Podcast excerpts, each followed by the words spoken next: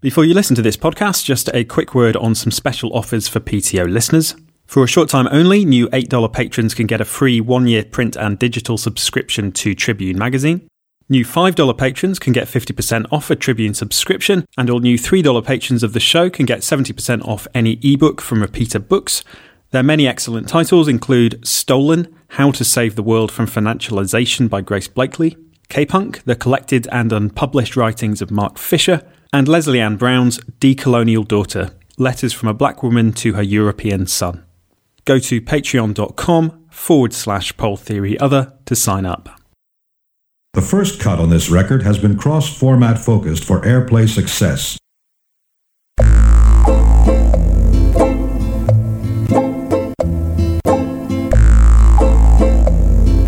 The men beat on their drums.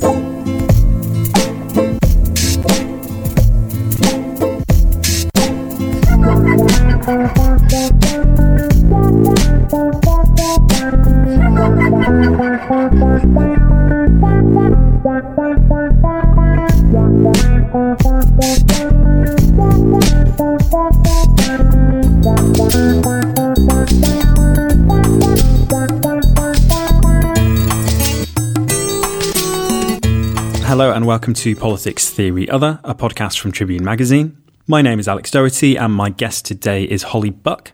We spoke about her new book, After Geoengineering Climate Tragedy, Repair and Restoration.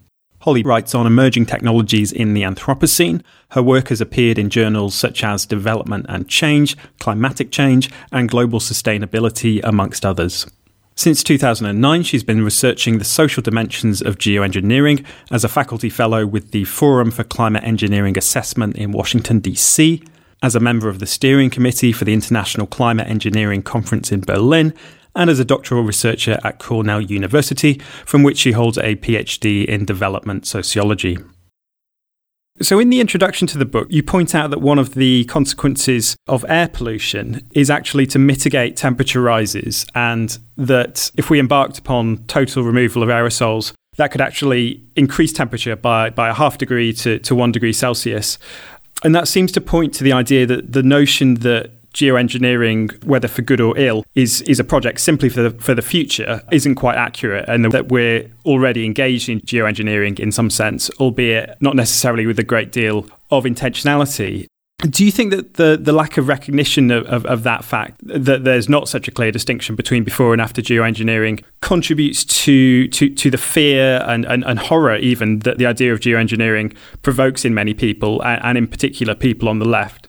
Yeah, I think that most people don't realize the extent of the existing changes, both in terms of climate change and in terms of what aerosols are doing already in the troposphere.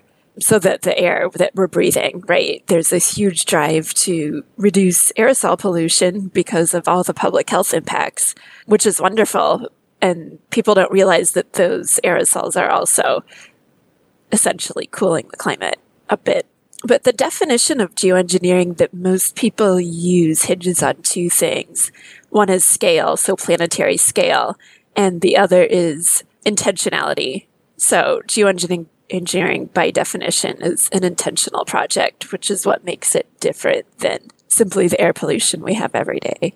Do you think there's also, in terms of popular consciousness, do you think that the primary technique of geoengineering that people think about is in terms of, of solar geoengineering, various methods of increasing the albedo of the Earth and, and reflecting more, more sunlight back into space? I think that that's kind of the resonance the term has right now, although what's really more relevant is large scale carbon removal. And I say that's more relevant because so many jurisdictions, including California, where I live, have committed to net zero targets that imply pretty large removals of emissions. And so that's kind of already in the works on a implying a pretty vast scale.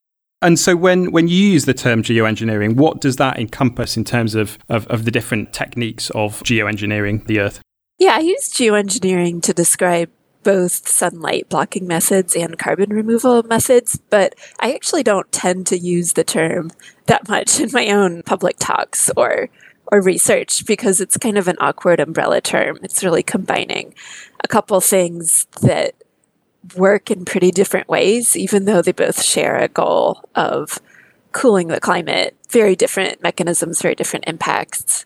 And so I think a term like climate intervention, which is what the US National Academies of Sciences has chosen, is a bit more accurate in terms of describing what humans could actually do. Most people who work on climate engineering understand that they can't engineer the climate system. The best we can do is some kind of intervention into it and observe the results and try to improve that intervention. But it's such a complex system that a word like engineering really isn't accurate. That notion of intervention, I suppose, points to, as you say in the book, thinking of geoengineering more as a, as a verb than a noun, right? Yeah, I really think of it as a collection of practices that have to be maintained over time and learned and adjusted. And I also think of it in terms of infrastructure which also has very long temporal duration. Going back to the the fear that, in, in, particular, people on the left feel regarding geoengineering, and not so much the case now, but it's not that long ago when the notion of, of geoengineering to me, I, you know, I just thought of it entirely in terms of being a dodge used by petroleum companies to put off the date when they would have to make a serious reckoning with reductions in emissions, or I thought about it in terms of you know potentially quite dire consequences if, if geoengineering is deployed in in, a, in ways that are not properly thought through. And clearly, your book is not a straightforward advocacy of all of these technologies, uh, and there are some technologies you're more skeptical about than others, in particular solar, solar geoengineering. But why do you think that kind of perhaps slightly knee jerk response that there is, particularly on the left, needs to be somewhat more nuanced than it is? Well, to be clear, I think that what you just described are probably the most likely scenarios. Right. I think we're very, we're very well poised for the petroleum industry to view carbon capture and utilization, carbon capture and storage as ways to buy some further years of legitimacy for the fossil fuel industry. And so recognizing that, that that's the most likely case, but also holding up that you know, we probably actually do need to employ some of these technologies for the safest climate, the most stable climate we can have at this point, because so much warming is locked into the system already, because climate change has disproportionate impacts all around the world. If we have the capacity to put some of that carbon underground using technologies like direct air capture, I think there's a moral imperative to to think about doing that and to think about doing it in a way that doesn't just go to profit companies that already have been profiting from this disaster. I'm not saying that those knee-jerk reactions are are wrong. It's more of a yes and we're in this situation, so let's think about some alternatives. And I mean, in, in, terms of those alternatives, I mean, you talk about in the book the so called natural solutions to removing carbon from, from the atmosphere. Could, could you talk a little bit about those techniques and, and why you think that although it might seem desirable, and it certainly does intuitively seem desirable to pursue technologies which, which would appear to have less negative side effects, why you think those techniques simply on their own won't be enough? Yeah, I think we should definitely be pursuing natural climate solutions. I just don't think we can rely on them as the only form of climate response. And there's a few different reasons for that. One is just the capacity of these techniques versus the scale of current emissions. So, current emissions right now are about 40 gigatons of CO2 a year, 50 if you include other greenhouse gases it's, I mean, a gigaton is a billion tons. It's really hard to imagine 50 billion tons, right? But it's, it's really a lot. And the capacity of natural systems to absorb all that implies a huge amount of land for afforestation, which there's a lot of debates around that. Some people have calculated, you know, what if you reduced meat intake globally by something like 80%? That would free up a lot of grazing land for afforestation, which could be ideally true, but it's very hard to mandate something like meat consumption around the world, right? So I think that we do, we can be idealistic about that eventually, but the timescales of this problem are pretty urgent. We really need to see a lot of action in the next decade. So I wouldn't really want to bet on that type of thing happening. The other thing that's really relevant is that these techniques, besides the extreme land demands for, for natural climate solutions, they also plateau over time. So there's a total finite capacity of these sinks. Once you fill them up, then you have to keep on holding the carbon there. You can't just increase it year after year after year with on end what they can store. You can increase it for a couple decades, and then you have a carbon sink that has to be maintained, which A means that there's only so much these sinks can compensate for, and B, they're vulnerable to reversal, including from climate change itself. So both afforestation, you have forests vulnerable to increased wildfires. With soil carbon, that's actually vulnerable to warming soils too. You can lose more soil carbon that way from climate change. So to me, it seems pretty risky to count on this as the only form of climate response. In terms of the other responses, why, why in particular are you skeptical about your so called solar geoengineering? So, the thing about solar geoengineering, which is blocking incoming sunlight, which is most typically modeled via injecting aerosols into the stratosphere. I should just explain. It, this would require kind of a the size of a small air fleet, a small commercial airline of planes flying up into the stratosphere, planes that are specially designed for this purpose, emitting aerosol precursors of sulfur or some other substance like calcite. Scientists are looking into what substance might work the best with the least impacts on ozone. But these planes would be continually flying up there year on year, and these particles would spread all over the planet, hang out there for a year or so, and then eventually fall back to Earth. So it would be this kind of shield of particles that needs to be continually maintained that would reflect a percent or two of incoming sunlight back into space, which would have a whole global effect. So I'm sure you, the listeners can think of reasons why they might be skeptical about that. The reasons I'm skeptical about it include we don't understand a lot of the important things here, like the stratospheric chemistry. We don't uh, understand the ecological responses of what happens to plants and other organisms with a world in which CO2 is high, but the the type of sunlight coming down is is different. And we have to think about what the eventual end game is for that because it would be a pretty bad scenario to keep putting these particles into the stratosphere indefinitely without removing CO2 and mitigate emissions. Because if that program of putting the particles up there was suddenly interrupted for some reason, then all the warming that was being suppressed would hit the earth at once in what's called a termination effect or a termination shock. And that's much more catastrophic than just the climate change you would have had, because at least with that climate change, different species have time to gradually adapt. And with this termination shock, it would just screw everything up, basically. If solar geoengineering is, is, is not a path to go down, then the, what are the technologies aside from the so called natural responses, which you described, um, afforestation and sequestration in, in, soils through different forms of agriculture? What do you think are the techniques that we should be cautiously thinking about? Well, to be clear, I do think that solar geoengineering is worth researching just to know more about it. Is there a danger that by researching it, that then that makes it more likely to go down the, the path? You know, th- these technologies could, for instance, be deployed unilaterally by, by governments in a moment of, of you know, a moment of extremists and so on. Yeah, I think that is a danger, but I think that danger is there regardless. And so I'd re- what I'd rather see is a publicly funded, public oversight, transparent research program versus what the default might be, which would be a few elites with philanthropic or other sources of money just doing it in a less comprehensive way, basically.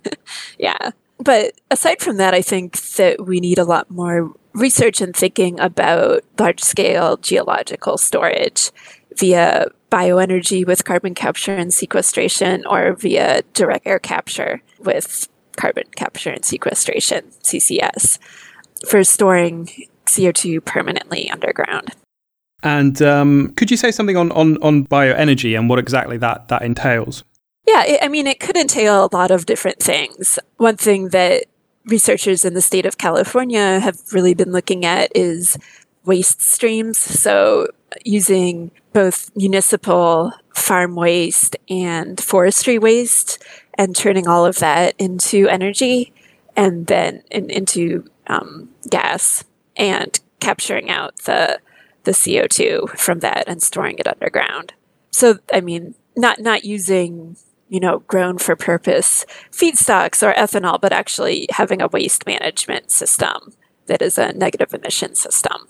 I think that those are some promising versions of this technology.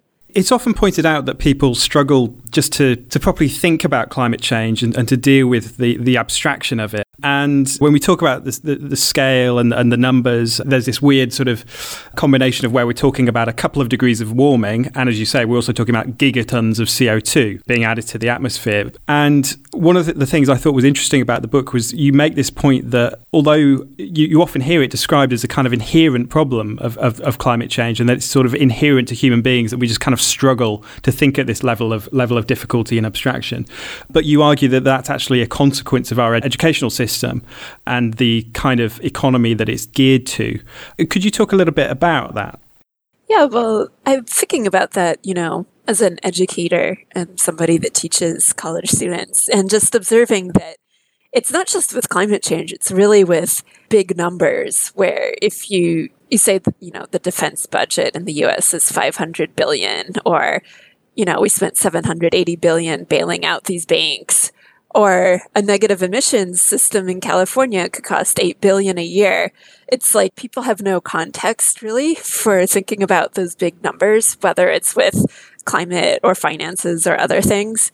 And it's actually just a capacity that you can pretty quickly develop with practicing it and being exposed to big numbers a lot, but it's just something that, for whatever reason, our educational system on the primary level has not equipped us with. And when you say it's quite simple, do, uh, do you mean that if, if you're encountering a lot of big numbers, you know, you, you, you have an understanding of, of, say, what it costs to build a dam in the United States or something like this, that over time those numbers acquire some kind of meaning to you? Because I think, you know, my experience is very much that above a certain number, everything seems the same. It's kind of hard to recognize, you know, you know the significance of, of an extra couple of hundred million or a, a few billion. Yeah, I think it's just a question of practicing it and paying attention to it, which can be learned in schools if our system was doing that.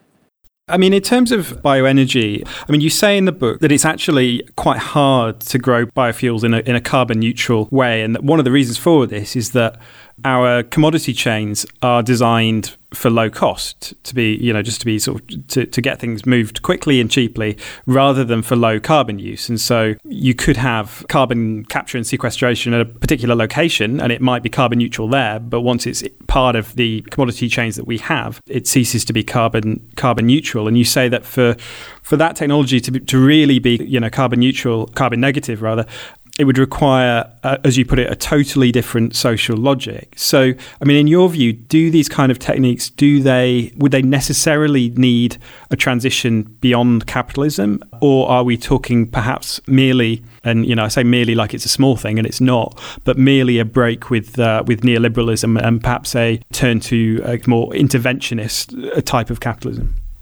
You know, my my take is that they really require a fundamental rethink but I could see definitely having some good debates if like a, a Green New Deal version of capitalism or a Keynesian version could pull off something like this. Either one of those is pretty far from where we are now. So people who are looking at the capacities of this, these aren't really thinking enough about the the social dimensions. So I think that for something like a Green New Deal to work for the climate, it really has to work for people first in a visible way because the climate is invisible. So even if you're making some progress on that, there's not going to be an immediate feedback where people see it. So, you know, what you really need is what colleagues have called public luxury, visible infrastructure projects, things that are really making a difference in people's lives. And, and that's a really fundamental, large scale transformation that I think goes beyond just reformed capitalism. I see that point in terms of motivating people. On the other side of it, what are the ways that you think capitalism prevents the, the deployment of useful technologies? Because, I mean, you, you talk in the book about how there's this split between people on the one hand who are tech utopians, breathlessly enthusiastic about technology, and seem to view capitalism as, as just this, you know, this engine for, for technological innovation. And then on the other side, you have people who have, as you describe, a good understanding of imperialism and capitalism's historical development, but who are extremely skeptical about technology. How do you see a, a middle path between those positions? I think that we on the left just need more examples, more strategic thinking about utilizing industrial technologies for progressive ends generally.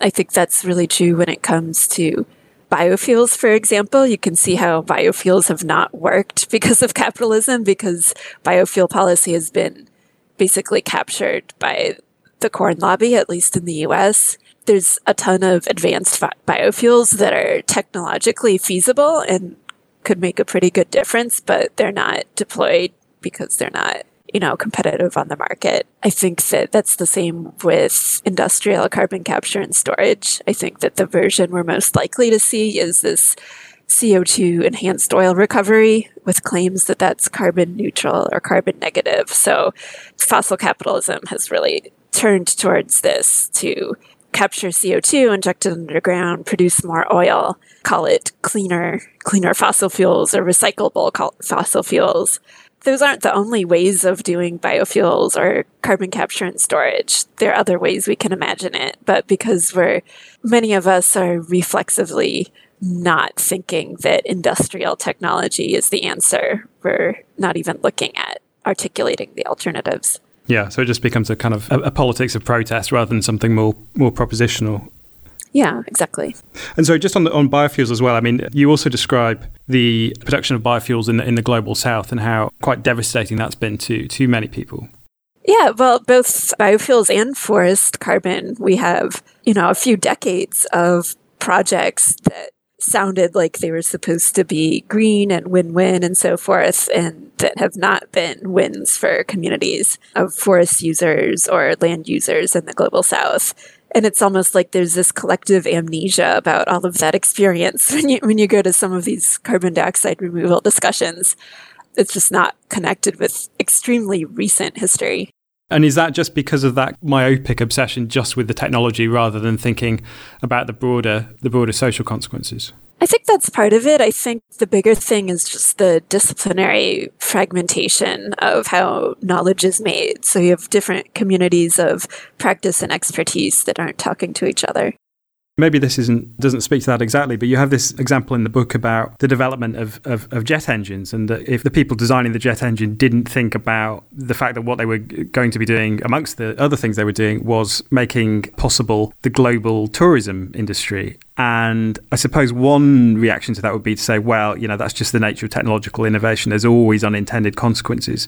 But it would be your view that perhaps that actually although that may be a real tendency, it's it's accentuated by the lack of interdisciplinary thought in in in, in the way our technological and educational systems function. Yeah, and it's also just the lack of technology assessment in general. I think we could imagine systems and institutions. I mean, we used to have in the US an Office of Technology Assessment back in the 70s.